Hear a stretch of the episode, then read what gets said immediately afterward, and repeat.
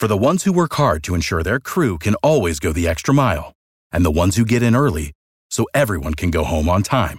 There's Grainger, offering professional-grade supplies backed by product experts so you can quickly and easily find what you need. Plus, you can count on access to a committed team ready to go the extra mile for you. Call, click Grainger.com, or just stop by. Grainger, for the ones who get it done.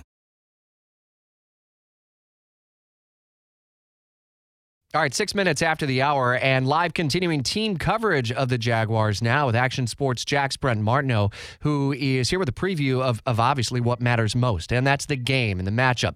Titans are struggling, at least on offense, without a starting quarterback. Ryan Tannehill on IR and out for the season. So why don't we start there?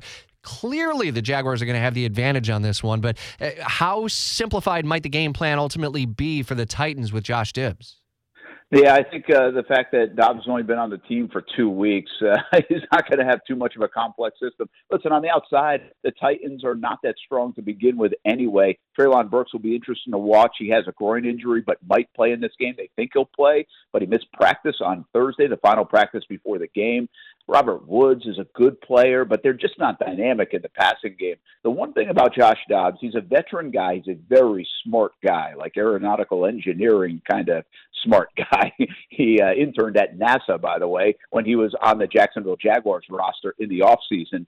And he did not have Derrick Henry last week when he was playing that game against the Dallas Cowboys, so he does get Derrick Henry back. And Dobbs did an admirable job last week, but again, it's not the major threat in this game. If the Jaguars can force third and long, they feel really good about the ball in Josh Dobbs' hands and their success rate. So first down and second down are going to matter most, and that gets us to the Jaguars' run defense against the somewhat unstoppable Derrick Henry, at least in this series. What are the keys to stopping Derrick Henry, at least slowing him down, maybe forcing a turnover? Does he turn over the ball much? Yeah, actually, this year he has. He did it twice against the Jacksonville Jaguars, and he and Travis Etienne lead the league with 6 fumbles apiece. That has not been a big problem for Derrick over his career, but it has been a problem this year. But Derrick has not had a problem running against the Jacksonville Jaguars. He is one of the most dangerous players in the National Football League, one of the most dominant. And when it comes to the Jacksonville Jaguars, this organization probably fears him more than any player in recent history. He's been that good against them. You have to have a tackling plan. That's what the guys will talk about. And you have to be able to tackle on the outside because they like to get him in a situation where you have a cornerback or a safety, a smaller player on him because that's a tough matchup. So the Jags have to slow down Derrick Henry. He cannot have a dominant game. He can have an okay game, but he just can't have a dominant game. You know, as I think back over the last 4, 6, even 8 games, winning 6 of 8 here for the Jags, they've gotten off to good starts. First drive, either touchdowns, field goals, or at least moving the ball well. How important is it going to be, no matter who gets the ball first, ultimately, for the Jaguars to put up points on the board early? Yeah, I think this has been an interesting one to watch because the Jags were so good at that for some parts of the season and then so bad at it for some parts of the season where they had to come back and they didn't blink to their credit. But I think in this football game, because of the rush of adrenaline and the excitement, you want that crowd behind you as early as possible. And Rasheed Mathis, I keep repeating this week, but man, it really sticks with me on Monday on our show. He said, there's no home field advantage in the first 15 minutes. This game is in the parking lot in the first 15 minutes because everybody's jacked up and excited. But once you start making plays, now you get that home field. And if you can get up on the Tennessee Titans, they don't like to play from behind. So I think it's magnified for 2 reasons. It's a big game, and also because it's this opponent. You do not want Derrick Henry running downhill in the fourth quarter because you get tired of tackling Derrick Henry, and if they're in the game, he's going to get the ball. Brent, we'll talk with Chief Meteorologist Mike Burish about the weather conditions in just a moment. I hear Chief standing by, but it's going to be a relatively easy weather game. You know, and I look at the success that Trevor Lawrence has seen this season. We were just talking with Garrett Biedenbaugh. He's out at TIA Bank Field.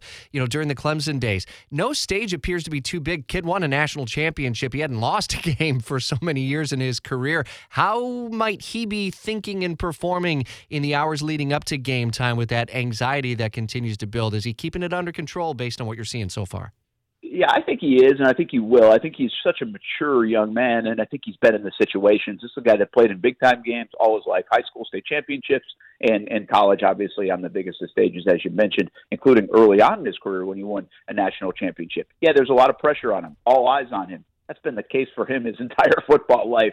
So I don't think it will be a major problem. But watch early on, because there is this thought that sometimes Trevor Lawrence gets amped up and starts sailing balls a little high early in football games, then takes a little bit to get comfortable in a football game. It's okay if he misses a bit early on, but you can't turn it over early on. And so watching that Trevor Lawrence in the first couple of drives, I think, will be critical. It doesn't mean he's going to be bad all day, but I think if he gets off to a hot start, it might be a really good deal for the Jacksonville Jaguars. Does this game come down to turnovers? Absolutely. I mean, this is it. I actually think Derrick Henry can have a good game, and the Titans might still lose the game. But I think if Derrick Henry has a good game and they're +2 in the turnover window, well, then the Jags are in trouble. You are the better team. The only way teams usually lose when they're the underdog or lose when they're the favorite is because they turn the football over more than the other guys. It's usually as simple as that. I know you got to hop on TV in just a quick minute, but I need to know, what's the final? Oh, I think the Jags are going to score in this game. I think the Tennessee secondary is not very good. 30-20, the Jags will win, and the bank will be rocking, and they're going to the playoffs after Saturday night. Look forward to it, and we'll be listening on ESPN 690 today from 3 till 6. Brent is going to be out at the Duval House with the tailgate tomorrow, starting at 4 o'clock in the afternoon on ESPN 690. We've got post-game coverage on ESPN 690 as well, and completely swarming the story on TV on both Fox 30 and CBS 47.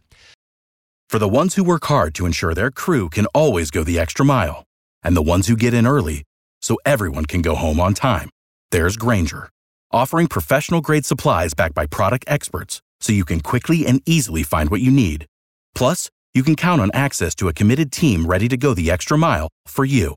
Call, click Grainger.com, or just stop by. Grainger, for the ones who get it done.